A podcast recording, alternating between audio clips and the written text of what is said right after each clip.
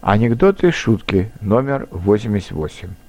Мне нравилась моя прежняя работа, но жена сказала, что работать всю жизнь водителем дивана невозможно.